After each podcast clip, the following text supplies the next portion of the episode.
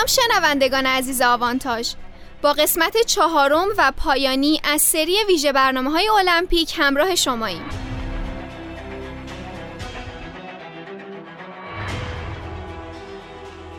اشاره کردیم که اصولا المپیک یکی از نمادهای صلح و همبستگی بین ملت هاست اما امروز هم می‌خوایم از حادثه صحبت کنیم که این نماد صلح رو به خون آغشته کرد و خاطره ای تلخ در تاریخ به جا گذاشت. تو حادثه خونین کشتار مونیخ شاید اگه پیش زمینه تلخ میزبانی قبلی آلمان وجود نداشت حجوم انتقادها و حمله ها به سمت دولت و پلیس آلمان کمتر بود.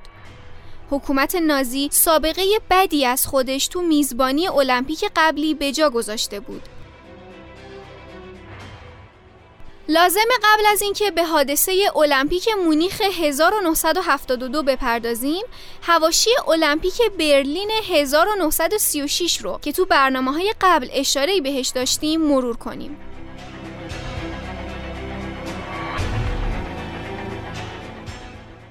در سال 1936 دولت ناسیونال سوسیالیست آلمان از المپیک برلین به عنوان یک ابزار تبلیغاتی در جهت منافعش استفاده کرد.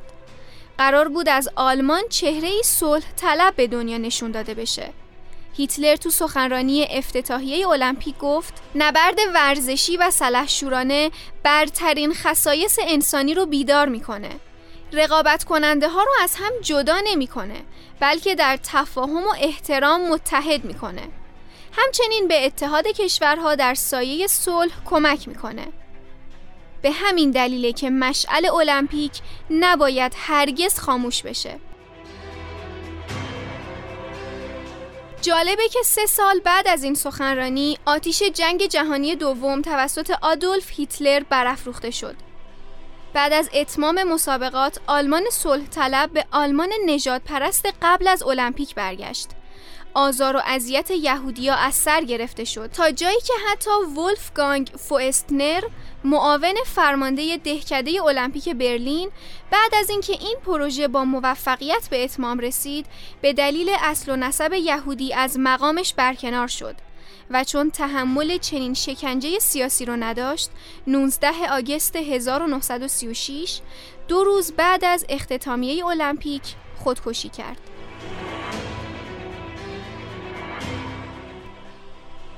با این هواشی و اتفاقاتی که مرور کردیم بریم سراغ اصل ماجرای امروزمون.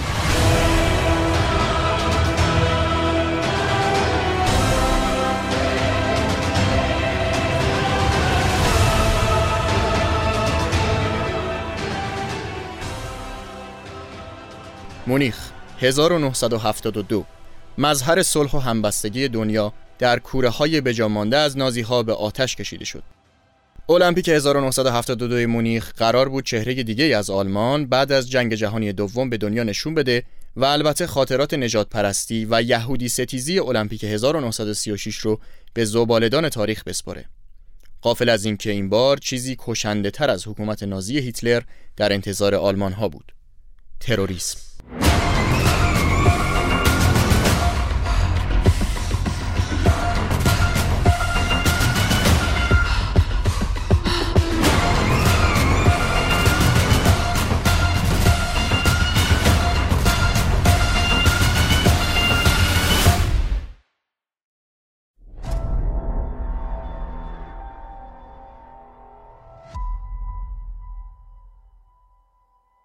ساعت 4 و 45 دقیقه بامداد پنجم سپتامبر هشت مرد مسلح که خودشون رو گروه فلسطینی سپتامبر سیاه معرفی کردن به اقامتگاه ورزشکار اسرائیلی حمله کردند. دو ورزشکار اسرائیلی فرار کردند اما موش واینبرگ کشتیگیر و یوزف رومانو وزن بردار اسرائیلی مقاومت کردند و به نخستین قربانیان حادثه کشتار مونیخ تبدیل شدند. در نهایت نه اسرائیلی گروگان گرفته شدند و گروگانگیرا خواسته خودشون رو مطرح کردند.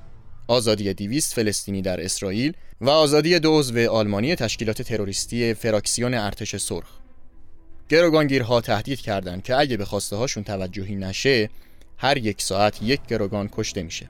دولت اسرائیل خبر داد که حاضر به مذاکره نیست و طرف آلمانی هم سعی کرد با خریدن وقت بیشتر قائله رو بدون خشونت تموم کنه. ساعت 16 و 45 دقیقه. حمله پلیس مونیخ به مخفیگاه تروریست ها پوشش خبری این اقدام پلیس توسط دوربین خبرگزاری های بین المللی و شکست پلیس آلمان. تلاش برای مذاکره توسط دولت آلمان. هانس دیتریش گنشر وزیر کشور وقت آلمان برونو مرک وزیر امور داخلی ایالت بایرن و مانفرد شرایبر رئیس پلیس مونیخ آمادگیشون رو برای جایگزینی با گروگانها اعلام می‌کنن.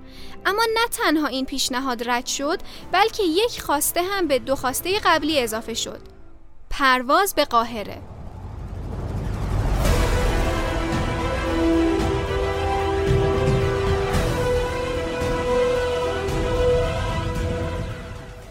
ساعت 22 و 20 دقیقه دولت آلمان پذیرفت و گروگانها و گروگانگیرا به یک پایگاه هوایی منتقل شدند. قرار بود که پنج تکتیرانداز پلیس آلمان تروریستا رو قبل از ورود به هواپیما هدف قرار بدن. بعد از فرود هلیکوپترها دو تروریست رفتن تا بوینگ 727 رو کنترل کنند. اما برخلاف خواسته تروریست ها خلبان و خدمه برای پرواز وجود نداشت. ساعت 22 و 35 دقیقه دو تروریست به سمت هلیکوپتر برگشتند و در همون لحظه اوضاع از حالت عادی خارج شد. شلیک تک تیراندازا شروع شد. یکیشون کشته شد و اون یکی خودش رو به هلیکوپتر رسوند و حدود 80 دقیقه این درگیری ادامه داشت.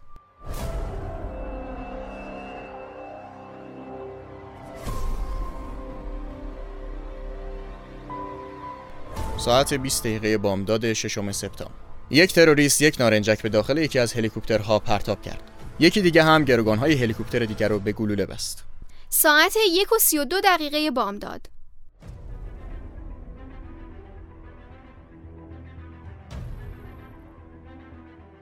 داستان تموم شد.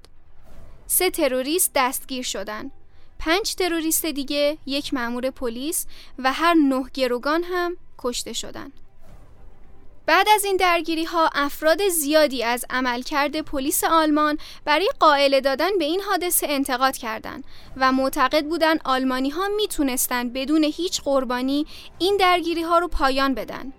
این در حالی بود که یکی از مامورای پلیس حاضر در عملیات رهایی گروگان ها سالها بعد گفت در اون زمان برای اولین بار با واژه‌ای به نام تروریسم مواجه شدیم و اصلا چنین مفهومی رو نمیشناختیم. موقعیتی اتفاق افتاده بود که مدیریتش فراتر از توان ما بود.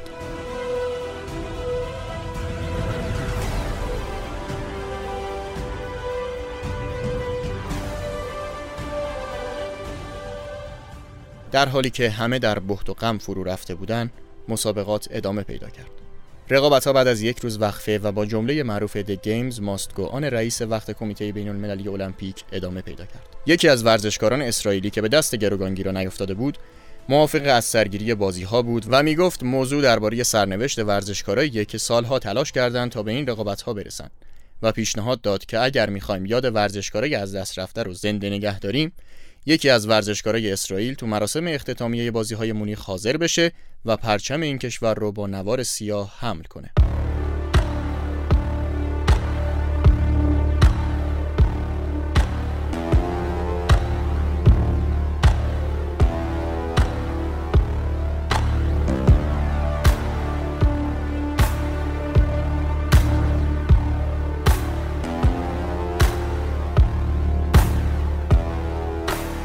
ششم سپتامبر 1972 اوری براندیج رئیس کمیته بین المللی المپیک در مراسم یادبود ورزشکاران اسرائیلی دولت ایالت بایرن در محل دهکده المپیک مجسمه یادبودی برای قربانیان نصب کرد.